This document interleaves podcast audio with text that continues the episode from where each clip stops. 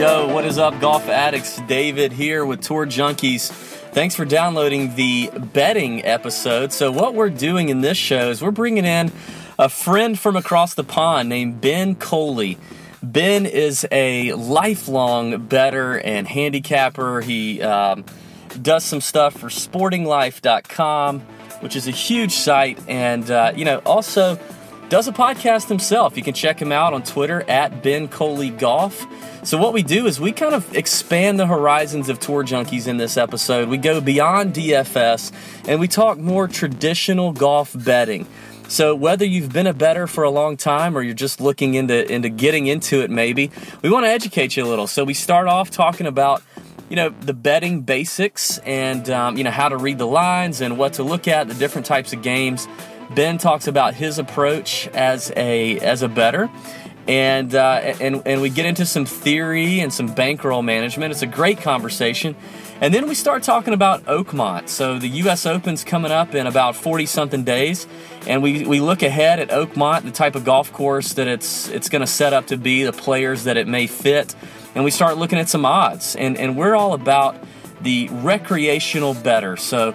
Uh, we want to look at some guys with some mid to long odds and see if we can get you guys some money uh, in a more traditional route. So, Thanks for downloading the show. Please check us out on Twitter if you're not already at tour underscore junkies. Also on Instagram at tour underscore junkies if you want to check us out there. Pat runs the Instagram account, so it's kind of garbage. He's uh, he's got a lot of work to do, but uh, and and obviously, you know, if you've not written us a review on iTunes, we would greatly appreciate an honest review from you guys. We take the feedback seriously, both good and bad. So uh, leave us that review on iTunes if you have not already. Thanks again for your support of the Tour Junkies podcast and enjoy the interview with Ben Coley. May your screens be green. All right, golf addicts, David here with Tour Junkies. I got Pat on the line, and we have a, a, a special guest on the Tour Junkies podcast. We're going to do something a little different here.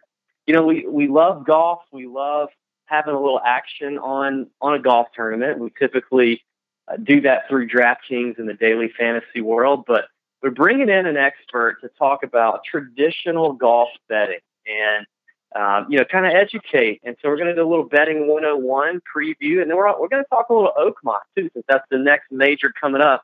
And to do that, we have got um, a, a guy by the name of Ben Coley who's going to join us. Ben, how are you feeling, man? How you doing? I'm really well, thanks. Thanks for having me on. So obviously, the first thing you notice about Ben is it's like a clash of two two accents here. You got the two the two Southerners here with me and Pat talking slow and saying funny things, and then you got Ben. Man, where are you from, Ben? Tell us about yourself. I'm from the middle of England. Um, I live in the north of England, but I try not to sound like uh, someone from the north of England as best I can. Um, so yeah, I'm from the middle of England. Um, I'm a, a golf betting expert, hopefully. Um, and I work for one of the, the biggest sports websites in the UK as well. Really? Okay. So tell us a little bit about that. And, and I know Sporting Life, and I know you have a podcast. But talk to us a little bit about the, the professional career and uh, and then kind of how you got into this. Yeah, I'm I'm from a family of gamblers, so that's the start. Um, so I've got that to blame for everything.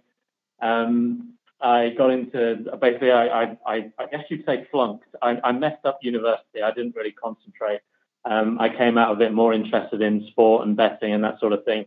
Uh, but fortunately, my knowledge of things like golf and, and horse racing and a few other sports got me a, a foot in the door um, at one of the bigger companies in the UK. Um, I had a bit of a bookmaking background as well. My dad had been working for a, a bookmaker he worked for since I was 16 years old. So I kind of had uh, a decent looking CV, I guess, for a, for a company that, that likes sport and betting, and that's sporting life to a T. I don't know if any of your listeners are uh, familiar with our website, but if you like a bet, um, or if you're interested in the the logic behind betting and, and how that impacts on sport and, and vice versa, is a really really good website for that. Although I would say that obviously, um, and and that's me. So I work golf mainly, horse racing as well. I keep an eye on most sports, like I'm sure you guys do as well. Um, but really, I'm interested in golf. I mean, it's it's it's the best sport in the world for betting. Um, so for me, it, it sort of gets the focus of my attention every week. Well, Pat, there's your answer. I know Pat was interested to know if you did any horse racing, so um, we're not gonna we're not gonna bog down the, the podcast with the horse racing. But you go, Pat. You you good with that now? It's like the is it the Kentucky Derby this weekend? Is that well, right? Yeah, it's actually this coming weekend. So I was going to put you on the spot if you did happen to mention horse racing and, and get a couple picks. and, and you know, this this may not come out till next week, uh, so you we'll have to look back and see how you did. But you know, let's let's throw you on the spot then right away. Give us a couple couple Kentucky Derby picks. This is really embarrassing. I don't even know what's favourite for the Kentucky Derby. I, I mean, I know American Pharoah won it last year. um, yeah, yeah. I, I, have no idea. I mean, over I focus on UK racing. Uh, we just had one of our one of our classics here, uh, the, the 2,000 guineas and the 1,000 guineas. We got Royal Ascot coming up, so I'm sure you guys will have Wesley Ward representing you there again. Um, so we look forward to that. He tends to find a speedball from somewhere. Uh, but yeah, I, I don't. Is it Nyquist that's favourite? Is that right? I, I don't even know. I, I have another question though. I'm going to put you on the spot again because I, I love the I love the family history that you have. That just that just sounds so cool. And you know, it's it's a clash of of cultures, right? Because you know, in America, betting is is is all underground, right? And it's so frowned upon for the most part. So like, I don't ever meet anybody that's like, oh yeah, I came from a family of gamblers. And my dad worked for a a sports book or a handicapping, or you know, like so that's just interesting to me. So if you came from the family of, of gamblers and that's just in your blood, what's like one of the craziest things that you and your dad ever bet on? Like, is there, do you guys just bet on anything and everything, or do you re- pretty much stay with sports? Or do you have a funny thing that you just bet on that was nuts? Um, well, my dad's uh, he's old and wise now, so he only bets on horse racing. He sticks to what he knows. Um, being a younger man, I'm slightly less disciplined than he is, and, I, and I'll pretty much bet on anything that races, moves, jumps, swims, flies. um, yeah, we, we had a, a, couple of years ago. I was at the, the, the classic that's just gone, the one of the big horse races that's just gone. Uh, we go on a family trip for my dad's birthday every year, and um, my sister made me put a bet on for her, as she often does, and she had a bet that would be roughly 0.001 percent the stake of my bet and uh, her horse beat mine by a nose. She cheered at home like she just scored the winning goal in the World Cup final. And of course, yes. She, had absolutely no idea how much money I'd just lost on the second, and uh, then I had to pay her out from my own wallet as well. So yeah, that was bad. Yeah, well, my dad, my dad's kind of a good example for me. If I'm ever sort of thinking steady on a bit, I look at my dad because he uh, he's very very well disciplined and as I'm sure we'll come to, that's kind of the number one rule for anyone that's betting. And I suppose that's probably how it differs a little to, to fantasy sports. Yeah. Well, cool. Let's let's get into it then, Ben. Uh, you know, definitely want our listeners to check you out uh, on the sportinglife.com. That I, I've looked around on that website and read your articles before, so it's good stuff. So if if we have a listener who is, you know, typically in that daily fantasy world um, and not really doing a lot on the golf betting side, but wants to, and they went to your article. Like, talk about just some of the basics that they need to understand, some terminology, um, you know, maybe some of the differences between uh, the books where you are over in, in, the in the UK and the in the European side, and then where we are here in the States. So, talk through some of the basics now. 101, give it to us. Okay, so I guess the, the key difference is that over here we bet each way as well as win only. So each way for those completely uninitiated means that you put half your money on them winning the tournament and the other half goes on a place. So it's usually top five, sometimes top six, top seven. Um, so what that gives you obviously is a bit extra security. If you've got a guy in, in the lead after 54 holes, um, hopefully they're good for a top six or seven finish and, and you can kind of have a free roll at the win.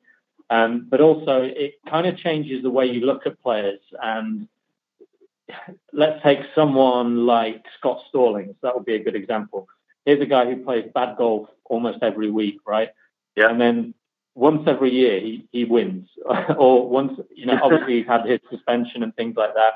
So things haven't gone quite quite to plan the last sort of 12 months. But when he turns up and he gets a chance to win, he generally takes it. And so when you read my articles, you'll, you'll often see me talking more favorably about players like Scott Stallings, who are who are risky and frustrating because you'll follow them and you follow them and you get miscut after miscut. But then they might land the jackpot at a big price. And they would differ to someone like, and I would have said Charley Hoffman, but after he won in Texas, I guess he comes yeah. off that list. There are those players mm-hmm. who we all know who who contend every week and they struggle to get it done. And I think in terms of the difference between betting over here and fantasy sports in particular, in fantasy sports, Charles Howell's money in the bank, right? He Right. You know he's going to finish 20th, 15th, maybe. I hardly ever bet Charles Howell because his consistency means his odds are kind of small, but he never, you know, what's he won twice in, in 10 years, 15 years? Yeah. So, and yeah. that will be the sort of theme you'll often, you'll often see running through my articles and anyone else in the UK that we're looking for value in the same way that you're looking for value in fantasy sports, but our value is kind of more weighted towards players winning the tournament perversely, despite the fact we've got that backup of the six places. We really need to feel like the guy can win. And for me, I would always value uh, a volatile player who can turn up and, and get over the line over someone who I know is going to give me a run for my money. And the, the market sees it differently. The betting odds usually favour the guys who play well every week because it figures those guys are going to be more popular with the punters. And key to gambling really is to try and swim against the tide, I guess. And it's that sort of player that helps me do that. Tell us, kind of walk us through a little bit of like, you know, about your process um, from a week to week basis. I mean, you know, our slogan that we say is, is gain your edge. And so what's kind of the, you know, the first thing you look at each week uh, when you see the odds come out? And, you know, what, what are you doing to try and gain an edge on the odds makers every week? So the first thing I I would value over everything else is how well the guy's playing right now. I, I think that I mean that's there for everyone to see, but I think it it is the most valuable piece of information you're ever going to get. And a classic example would have been Jamie Lovemark last week, who he'd yep. been to the Zurich Classic twice and he he missed the cut both times. But we know that Jamie has had his injury problems and uh, loss of confidence and things like that that come with that sort of thing. But he's been playing great all season. I think he's what 17th in the Ryder Cup rankings now, uh, and I think just fundamentally, guys playing well are, are, typically the ones who compete week in week out. And I know Brian Stuard kind of flew in the face of that. But what I like to do is, is try and find a guy who's playing well. And again, I can use Lovemark as an example. And maybe something he's done has put people off, and it's made people think maybe he's gone off the boil, maybe this isn't his course. And and that's a classic example. He's got two missed cuts at at TPC Louisiana. He missed a cut last time out, but his missed cut last time was at Heritage. And, you know, as you guys will know, if you send Jamie Lovemark to the Heritage, it's highly unlikely he's going to come back with four rounds in the 60s. Um, you know, he's going to he's to find the trees, he's going to find trouble, and, and that tournament is won by players like Branden Grace, players like Jim Furyk, people like Luke Donald are the sort of staples there. So I like to, yeah, kind of profile a course like Louisiana. I thought, okay, it's going to be long and soft. It's a par 72. We've seen in the past players like Seung-yul Noh break through there. We've seen Billy Horschel break through there. What, how do I link these guys together? And to me, linking Horschel, linking Seung-yul Noh, even linking Jason Dufner, who of course had his first win in Zurich, I see great talents, great ball strikers who don't putt particularly well. And I was looking for that sort of player again. So I guess the two key things for me, A, playing well. There's going to be three key things, in fact uh, A, playing well. B, maybe that's hidden a little bit by something they've done recently. So just one missed cut or just one bad round. And then C, just trying to profile golf courses and really get a feel for what they're going to favour. You very rarely will you see me in a preview tip Jim Furyk and Rory McIlroy. Similarly, you know, in my tips last week, I had Jamie Lovemark, but I also had Luke List, and it's that theme. You know, I thought this is going to favour guys who hit the ball long. Golf being golf, uh, Brian Stuard came and ruined the party. But yeah.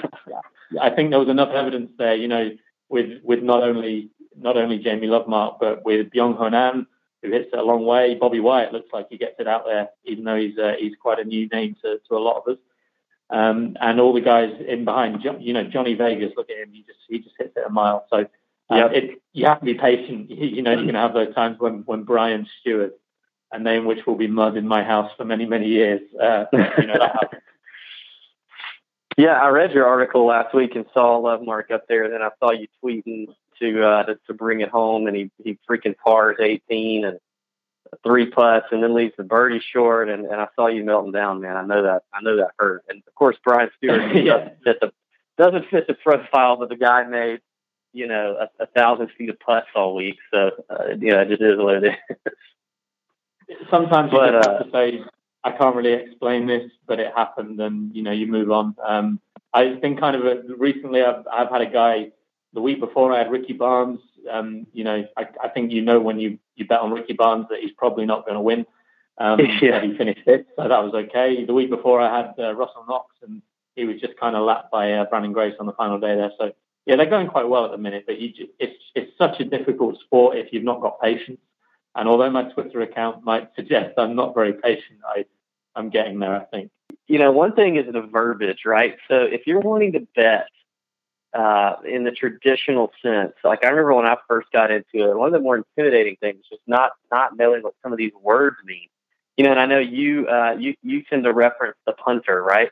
And so in the U.S., yeah. punters are are guys that kick the ball on a football field, on an American football field. You know, and and so we don't really refer to them as punters, but they're just they're betters, guys who bet, right? That's right. Yeah, yeah. You'll see. I mean, you know, we we have a, a few words that I guess would be would have a very different meaning over there that we use to describe people who gamble. I yeah, I usually go with gamblers, punters, or betters, but yeah, that's yeah. That's so so talk about um, like let's get into how to how to read the odds and what you're looking at, and maybe the different types of ways. Uh, you know, and I don't know how familiar you are with the U.S. Uh, methods of, of being able to bet. I mean, primarily I look at sportsbook.ag um, and then Bovada as well. So talking through, you know, how to read those odds when you when you pull it up, the different types of bets, whether it's um, you know whether it's a head to head, it's a first round leader bet, um, you know, or, or outright winner. You know, have you studied those different formats, or do you ever mess with any of those, or, or are you pretty much sticking with you know what what you mentioned previously, where you can bet the winner, but as long as they finish, you know, top five or seven, you're hedged a little bit. Talk talk through some of that. Yeah, I, I look at pretty much every market. I really like first round leader. I think that's a that's a real money maker. Again, you've got to be patient because it, it's so volatile and it, it really could be any one of the field. But some people would tell you that makes it a lottery. Well, anything that's a lottery in gambling is is a good thing for me because you can get odds. You know, there's 154 players, let's say, in a field, and you could get someone at 250 to one. So if it is a lottery, um, so you're going to win 250 times your stake if if you're yep. right. Um, so already, you know, the plain maths make that a, a, a pretty good deal. Um, I really like tournament match bets. So you get those in the US, I guess, where you're betting 72 hole head to head. And I think the, the best thing with those is that what the odds makers usually do is they put players who are next to each other in the outright odds in a match and they, they're sort of flippant about it. You know, they kind of just put two guys together. They think, right, that'll do, and they'll move on because the guys who make the odds, don't forget, they might be doing 10, 12, over here, certainly, they might be pricing 10, 12 tournaments a week across yeah. every tour you can think of, from the Latino tour to PGA Tour China to the web.com, etc., etc. So the advantage we have as people who bet is we can just choose an event and we can spend all our time on that.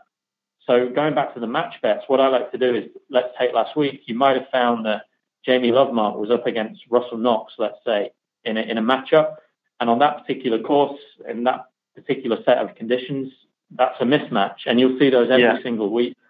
Um, Harbour Town's the best tournament of the year for that. You know, you can you can take on all the bombers there. I mean, I, I know Tony Finau played okay, but in general, you know, you the flip being Russell Knox, Jamie Lovemark again Russell Knox finished second, Lovemark missed the cut, and that's all to do with the golf course and the type of player they are. are. Are you looking more at the uh, like in the matchup scenario? Do you if you got that Lovemark Knox matchup at Hilton Head, are you do you even care what the odds are at that point, or are you just saying that is such a matchup? I, I'm just I'm going to go for it. Usually, the the odds are the absolute bottom line for, for anyone who, who bets regularly. Um, they should be anyway. I I know if you're not having a lot of money on, if it's a, a small recreational hobby, then I understand that you don't need to be getting too hung up with, you know, saying, oh, this guy is, is like 2% too short for me to have a bet. I, I don't think people who bet small should really care about that. But if you are invested in winning money over a long period of time, you've really got to have pretty strict rules. So when I'm betting outright, one of the first things I will do is cross guys off who I just think are too short. And let, let's take last week again for an example, like Daniel Berger was, I think over there you would call it plus two, uh, 2,500 or, or thereabouts. Is that right? Sure. Um, Possibly, yeah. I don't remember what he was, but yeah. So, I mean, for me, that's kind of about half of what he should have been. So it doesn't matter if I then do all my research and I think Daniel Berger's perfect for New Orleans, which he probably is. His odds are just too short. So that's always the bottom line for me. When you come to matchups, you tend to find that they just put players together who are, in their in their eyes, the odds makers' eyes, pretty well matched. So usually if I see a match like Lovemark Knox at, at Hilton Head or vice versa at, at, Louisiana, the odds are pretty much similar every week. You're almost doubling your money. So um, that doesn't really have to come into it. And when you're looking at, so on the head to head though, you know, you usually have, you know, kind of the money line or you have maybe a half point spread or something like that. Do you even look at that spread or is it always just a strictly just money line bet? Uh, in the UK, we're just straight money line. So um, we do have like handicaps. We call them handicaps over here. So that's probably an example of, of how it differs slightly. Um, so we we have handicaps across other sports, like in in in football, soccer. We we have one goal head starts and things like that. But in golf, you tend not tends not to come into it. So talk through the first round leader bets. You know, you you mentioned that you kind of felt like those were those were money makers because of the lottery system. Um, do you like what's your so if you're going to bet the uh, like the upcoming event this week um, at Quail Hollow, are are you every week? Do you bet the same amounts or have the same number of bets on the outrights as you do first round leaders and head to heads, or how do you kind of split it up? And if you had a recreational gambler starting out, what would you recommend? So ordinarily, I I will usually place all my outright bets first. I bet roughly the same amount every week.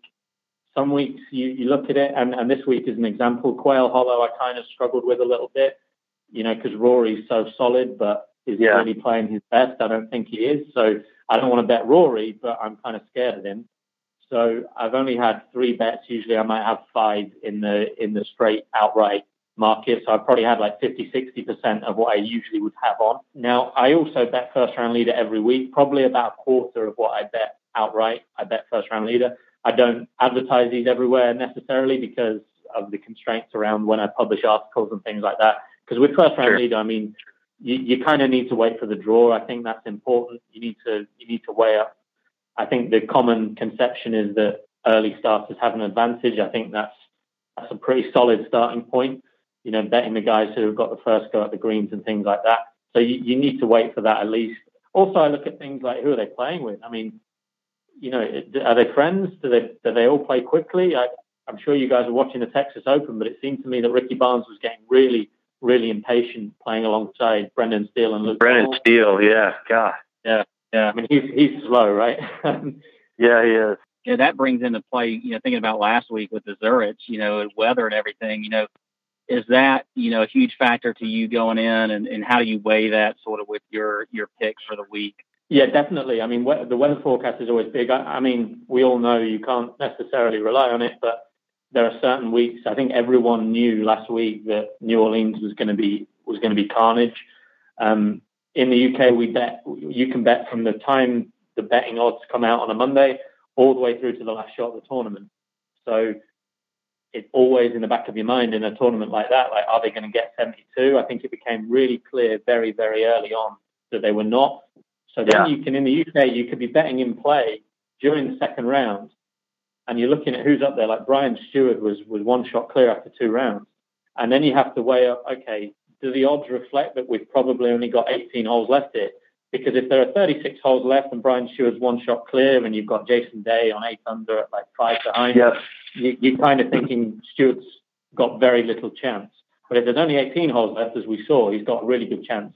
So things like that, of course, you have to you have to factor them in. It can be dangerous because you can you can get caught out. I think anyone who was betting Stuard at a really short price, had the forecast been wrong, all of a sudden you've got a really bad bet. So it, it's hard, and I, I, try not to get hung up on the weather, but it's always. I, one one example, Rory this week. I know people who only bet Rory when it's been raining, um, because long soft golf courses, you know, he he feasts on them. Um, and if it's if it's sunny and it's dry and it's going to run out in fairways, there are people who just won't bet him, and I think that's that just shows that weather can have such a massive impact. That, that's that's good stuff, Ben. Um, let's talk about bankroll management a little bit. So, if you, if you were giving advice to again the recreational gambler uh, that that maybe have a little more experience in DFS than the traditional sense. What what would you say as far as bankroll management, where to spend the money, what type of bets to, to start out with, and then like you said, some of those rules that you have to have in place. What would you advise there? Sure. So, I mean, the first thing that anyone will ever tell you about gambling is that you you just have it has to be fun first of all. Even if you are professional, even if you do it for a living, you you've got to get the enjoyment out of it, and you've got to take you've got to minimize the risk. And I know that sounds sort of almost like an oxymoron because it's yeah. gambling is risk, but you need to lower that risk as much as you can and make sure that yes, you get the winner. That's exciting. It's going to pay for something. It might pay for a new car. It might just pay for a for a nice lunch. You know but as long as that's within your budget and within your spend capabilities, that is first and foremost what you have to do. Uh, in terms of what I stake every week, I think weighting it according to the odds is really important. So you want to have more on Rory than you're going to have on Jamie Lovemark, et cetera, et cetera. But what I found, and I bet a lot of outsiders, I bet guys at huge prices, like 200 times your stake if you win, etc. I, I, I want to make sure that if I get one right, because I know that you go a long time without getting one right because it's hard. I want to make sure that I'm I'm winning more on that than I would win if I decided that this week I'm just going to bet McIlroy because I think that's important. I think you you could bet McIlroy every week and make him your only bet, and I think generally over two or three years you'd make a little bit of money, like a you know maybe ten percent of your money because I think in golf, the best players are slightly overpriced by the odds makers. But you know, I don't really think that's what most of us recreational gamblers are in it for. You know, we're not in it right. to spend spend X amount over three years and, and win ten percent of that.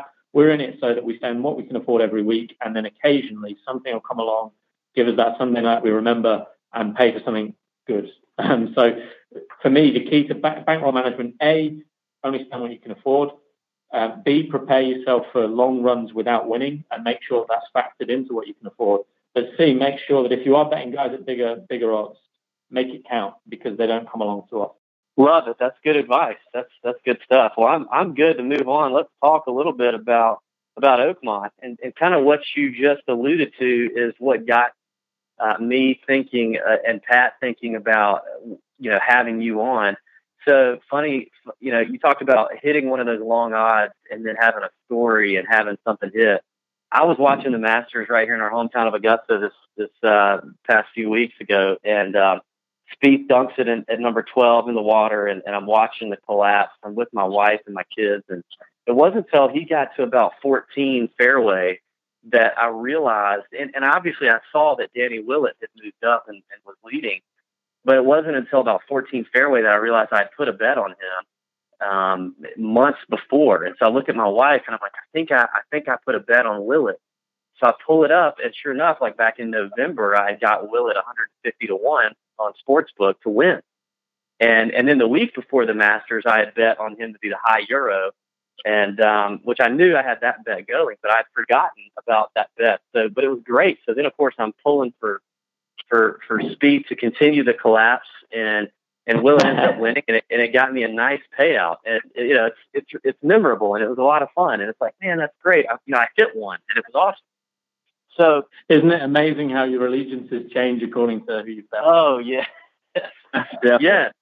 And I, and I like Willett, but of course, I mean, I you know, I hated to see Spieth fall apart. But at that point, I was cheering for him because I had no I had no idea that it was even within reach. But as soon as that happens, of course, I'm I'm I'm just I can't sit down. I'm in front of the TV. He sticks it on 16, and I'm like, God, he's gonna he's gonna birdie this thing out, and, and Willett's gonna be second, you know. But thankfully, that didn't happen. Um, so that that just got us thinking a little bit here about Oakmont too. So we've got Oakmont coming up uh, for the U.S. Open here, and I believe it's about 45 days from now. We'll, we'll be watching Oakmont. Such a great venue, one of the toughest courses uh, on tour that these guys could ever play. Last played there in 2007.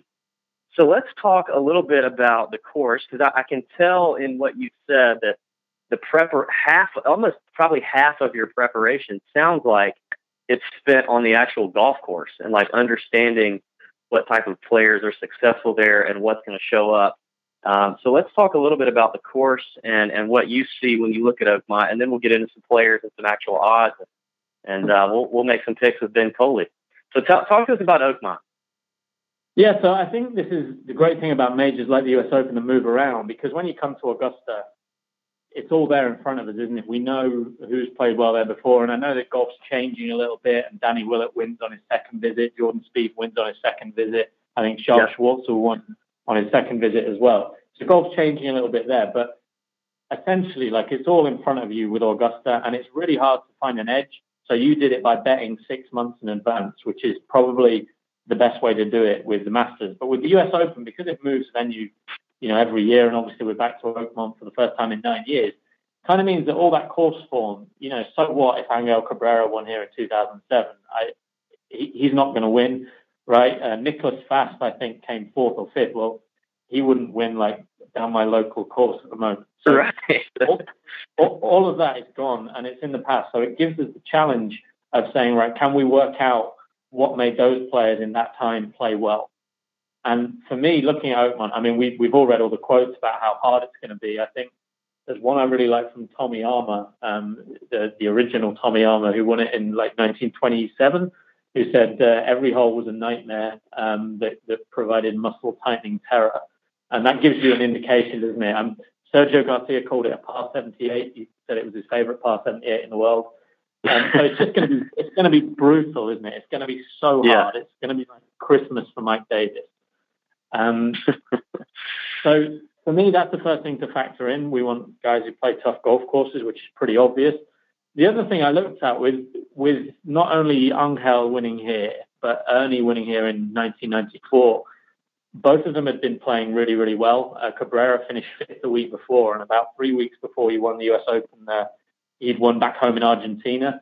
Um, Ernie Els had won the Dubai Desert Classic. He finished second, I think, the week before the US Open. And again, that's kind of obvious that players who are in good form tend to play well the following week. But I think it's especially important at Oakmont because of how confident you've got to be when you approach it. I think if you if you go there feeling like any part of your swing is off, you're just in trouble. You're in trouble. I think yeah.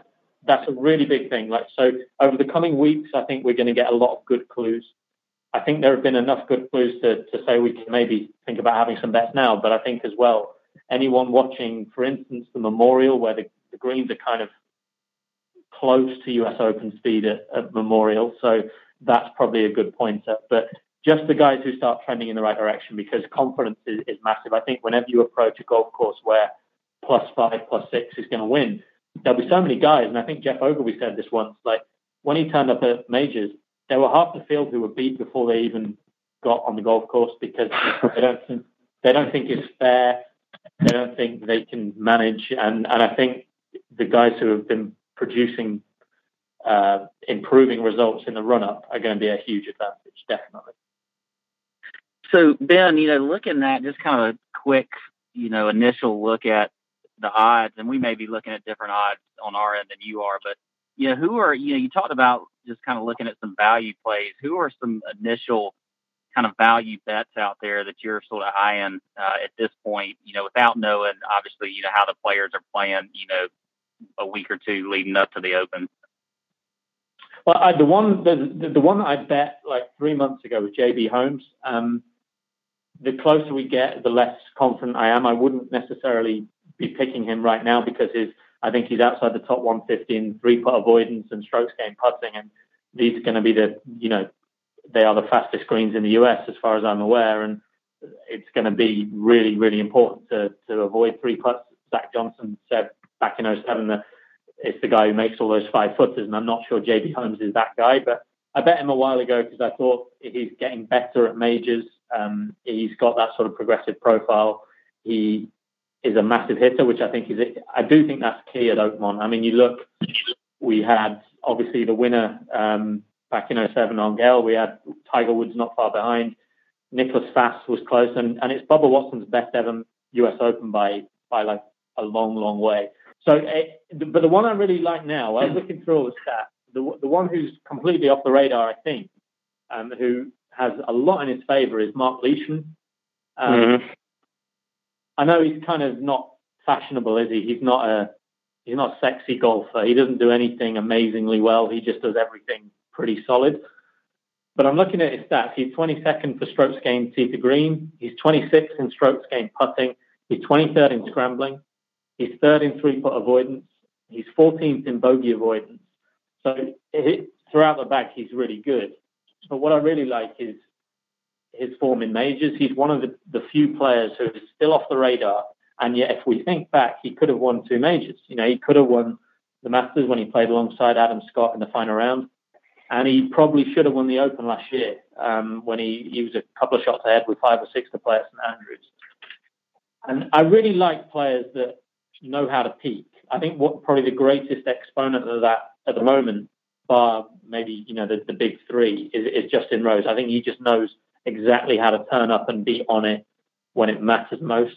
And I think Mark Leishman's probably the best of the unknowns, if you like, at doing that, at like being prepared to go immediately uh, on day one of a major. So I think he's really interesting, and you probably get something like 80 times your money for, for him. Yeah, I like the I like the Leishman play. If I'm looking at it like on Bovada, he's plus 6600. On Sportsbook, you nailed it. He's 80 to one. Um, yeah. and he was a guy I had on my sheet.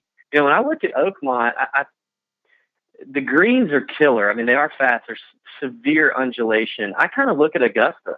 You, you fast greens, uh, a lot of undulation. Guys having to make five to seven foot par putt all day long. Um, you know, so it's almost it's very Spieth like as far as as far as what kind of game you're looking at. I don't want to bet Spieth because the odds are too short, but it, it seems like that would be a good corollary course to me.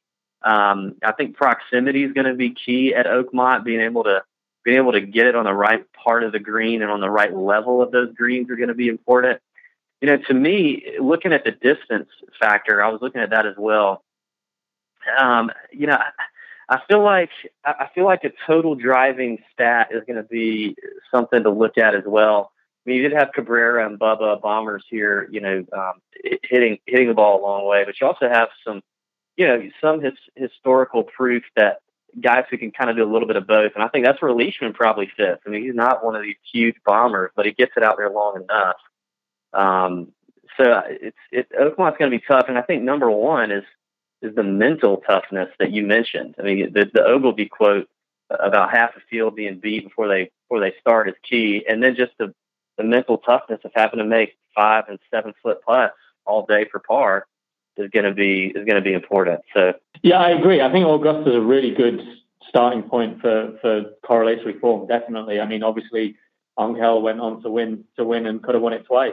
Um, and although Ernie recently has kind of been foxed by Augusta, never more so than the than that infamous what seven, eight, nine putt. I, I lost count. Um, you know, basically he used to play Augusta well, and he obviously played alongside Phil when when Phil won it for the first time in the final round. So I think that's a really good starting point um, because simply the speed of the greens because they will catch a lot of players out. And I wonder what you guys think of of Phil because he's kind of on my radar a little bit.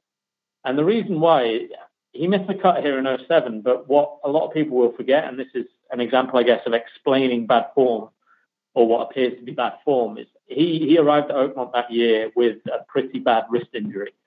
And he said, if you go through his sort of press conferences, he was not talking about winning the US Open. And that's, that's not very Phil.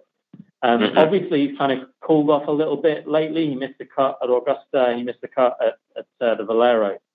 But if he shows a little something um, over the coming weeks, he'd be really interesting because I like the idea that he might arrive at Oakmont for once without that sort of pressure on are you going to win your US Open? Because obviously we've got Pebble coming up, and anytime he goes to Pebble, people are, are going to be talking about him. And I just think this is the one where there's so much else going on. There's going to be so much talk about Jordan and whether he's mentally recovered from what happened at Augusta that Phil could kind of sneak in off the radar. And yet, when you think about what works here, you know, hitting the ball high is, is definitely an asset when you've got greens this fast as I said, I think hitting it long is probably a decent advantage. And more than that, just having that creativity around the greens. And I kind of think I, I could be completely wrong here, but I kind of think of all the recent US Opens that Merion might be a, a decent guide And you know, if it weren't for a, a brilliant performance from Justin Rose, then then Phil might have won that. So I think he's he's kind of interesting, and obviously uh, we'd love to see him win. Yeah, I actually agree with that. I think um, I think this week with Wells Fargo is going to be a um, kind of could be telling for Phil. I mean, I think you're right with with him missing the cut at Augusta. Um, you know, he is going to kind of come in a little bit under the radar. So I'm interested to see how he plays this week. But um, you know, if he's looking to you know in decent form going into the to the Open, I think he you know could have a really good shot. And I do think not just from a betting standpoint, but actually with with us and what we talk about on a fantasy level, I think he could come in under the radar uh, on fantasy as well. I don't, I don't know what your thoughts are, David, but that's he uh, he has get kind of been on my radar not only this week but definitely for the U.S. Open. Yeah, I'd be interested to see what his um uh, like Ben. Do you know what his odds are over there uh, in in on your side of the pond in in your books? Because I wonder if he's consistently, uh, if his odds are consistently shorter over here than they are over there because of America's Phil Mickelson obsession. Um, but I look right now and like on Bovada, he's 33, he's plus 3,300, which is really ridiculous that actually Bovada has Tiger Woods at plus 3,300 as well. Um, but, uh, yeah. Uh, and he's and he's 35 to one on Sportsbook, right on, right behind Hideki Matsuyama, and just ahead of Branden Grace. So it is kind of a weird spot to see him. Uh, where where is he on your books, Ben? Yeah, very similar. He's you, 40 is the best you can get. Um, okay. He ranges though. He's one of those players that opinions kind of divided. He's as short as sort of 22, 25, um, but almost double that with some. Um, and you see that with the older players usually over here that some are pretty keen to write them off for, or at least, you know, put them second in the queue behind some of the younger players. Interesting. You know, he he he's a bigger price than Danny Willett, and I, I love Danny Willett, but am I convinced that he's now after Augusta quite at that level where we can talk about him as a as a huge player? I, I guess he deserves to be, and he's he's bordering top ten in the world, isn't he? A bit like Branden Grace, I suppose, but would I rather be on Phil at the same price? Absolutely. And I guess that comes back to what we were talking about at the, at the top, where there are players who you're probably going to get more consistency from, and, and Danny Willett and Branden Grace would, would count among those. But with Phil at 40, he's the sort where I'd ignore betting like the place or the top 10 or any of those things and just go straight for the win. And if he's on, he has a chance on Sunday. If he's not, then then fine. But at 40, I know it's a long time. It's you know three years now since he won, but you still feel like if he gets a chance on Sunday, I still feel like Phil Mickelson can take that chance, even in the U.S. Open. Totally. All right, so let me let me let's do some rapid fire here. Um, I, I want to talk some longer odds here, and, and and and more in that in that vein of that Danny Willett bet that I hit. And I'm going to rattle off a few names, and you tell me, you know, which ones you like, and if there's any that you absolutely just hate, just tell me. And we'll just assume that form stays about the same. Okay. Okay. So we've got, um, I've got on Bovada, I got Charley Hoffman at plus 15,000, um, which I like that. Uh, I've got Chris Kirk and Billy Horschel at plus 12.5, um, which I, I like that as well. I've got Dufner at plus 9,000. Those are a few that jumped out at me. Leishman right above that at plus 6,600, which we've already touched on. So any of those that, that kind of that jump out at you? I, have got so much respect for Billy Horschel. I think, you know, it, it's kind of forgotten what he did two years ago. Um, and of the ones you mentioned there, I think he would be my my preferred because I think he's got that that little, I guess we'd call it over here the X factor that the others maybe haven't got. I don't know how much Chris Kirk believes in himself. I know some of the people who know him a lot better than I do um, say he's pretty tenacious under the surface, but outwardly he seems to lack a little confidence. Charley Hoffman, I mean, Charley Hoffman's a classic. Like the way he's playing now, his odds are too big because he's playing just about as well as anyone in the US, right? I don't, yep. I don't see that there are many players week in, week out playing like Charley Hoffman is playing. So right. Can I believe that now in his what mid to late thirties that he's all of a sudden a world class player? I'm not convinced, but I think he's good value. And like I said, that's what it all comes down to. Like if you're getting a price that's too big, then who cares if he doesn't win this time? You, you're doing the right thing, and eventually you get rewarded for it. What about some some guys over there uh, in the UK and, and the European players? Some of the lesser known guys over here in the US. So when I look at the sheet, I'm looking at like uh, George Coetzee. I'm looking at um, Joost Luiten. You've got uh, Olafson in the field, Ross Fisher, Marc Warren, uh, Eddie Pepperell, some of these longer guys. Uh, who else do we have? Uh, Andy Sullivan, Tommy Fleetwood. I don't, I don't think he's any any good. Uh, any any of those guys jump out at you that you might know a little bit more about than we do? There are some really talented players there that have, have lost their way a little bit. It, it's going to be interesting what happens over the next few months in Europe because we've seen a sort of breakout of good young players. Danny Willett obviously leading the way, but you've got, I mean, Matt Fitzpatrick is a guy yeah. who I'm sure, you know, America knows all about him.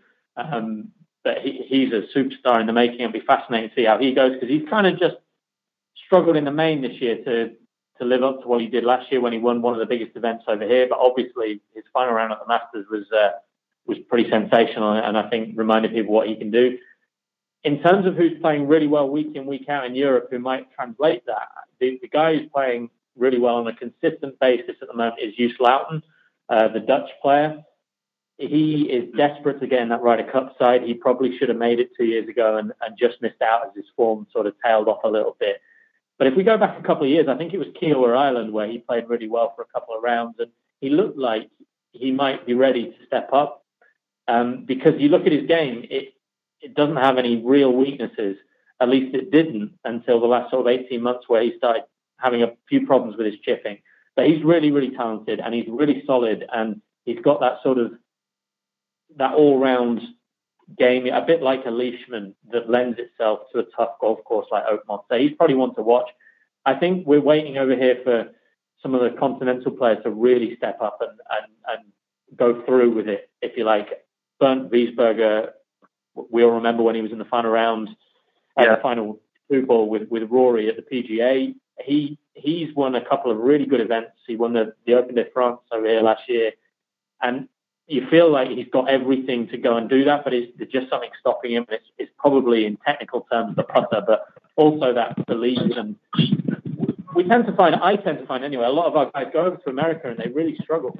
They just they struggle with living out of a, a hotel week in week out, with not having their family and friends, and it's going to be really interesting to see what Danny Willett does because he's a he's from the north of England, from a, a city in the north, which is a pretty small city in, in, in wider terms? And can he go over to America and really establish himself, or will he always have that thing where he's held back because he wants to be in the UK or he wants to be with his friends and family? So I think it's difficult, and that's why I'm impressed with Willett. It's why I'm impressed with Branden Grace and anyone else who goes over there and does it. If you're asking me for a player to watch out for from Europe, it, it's probably Wiesberger of the ones you mentioned, but hand on heart, I don't know as we've got a great chance of winning the US Open outside maybe Rose and Willett. Um, I really like Justin Rose uh, for the US Open, but outside of that, I, I think we're probably looking at maybe an Australian, but maybe an American winner. That's good stuff, Ben. We'll have to come back to you for the Open, and you can give us a little more, a little more insight on uh, Turnberry this year, right? Is that it? Uh, uh, we're at Royal Troon this year. Royal Troon, that's right, that's right. Well, that'll be good. Good stuff. Hey, Ben, we really appreciate it, and um, Thanks for being on the Tour Junkies podcast. You guys can find Ben on Twitter. It's a good follow at Ben Coley Golf. And, uh, you know, check out the, the article on sportinglife.com. You know, and this week, you know, this, this podcast probably be aired after the fact. But this week, Ben touting uh, Justin Thomas, Tony Finau, and Jason Kokrak in the article as far as good bets for Quail Hollow. So we'll see how we'll see how those pan out. If if they pan out terrible, Ben, I'll just edit it. Okay. Great. Thank you. Thanks for being on, Ben. We appreciate it. Have a good one. Thanks, guys. Speak to you again soon. What will you discover in Asheville, North Carolina? Your inner explorer as you hike mountain trails. Your creative streak as you stroll the River Arts District. In Asheville, the answers can surprise you. Don't miss Summer of Glass, now through September, featuring Chihuly at Biltmore and a community wide celebration of glass with local exhibitions and tours. Visit exploreasheville.com to plan your stay. Asheville, discovery inside and out.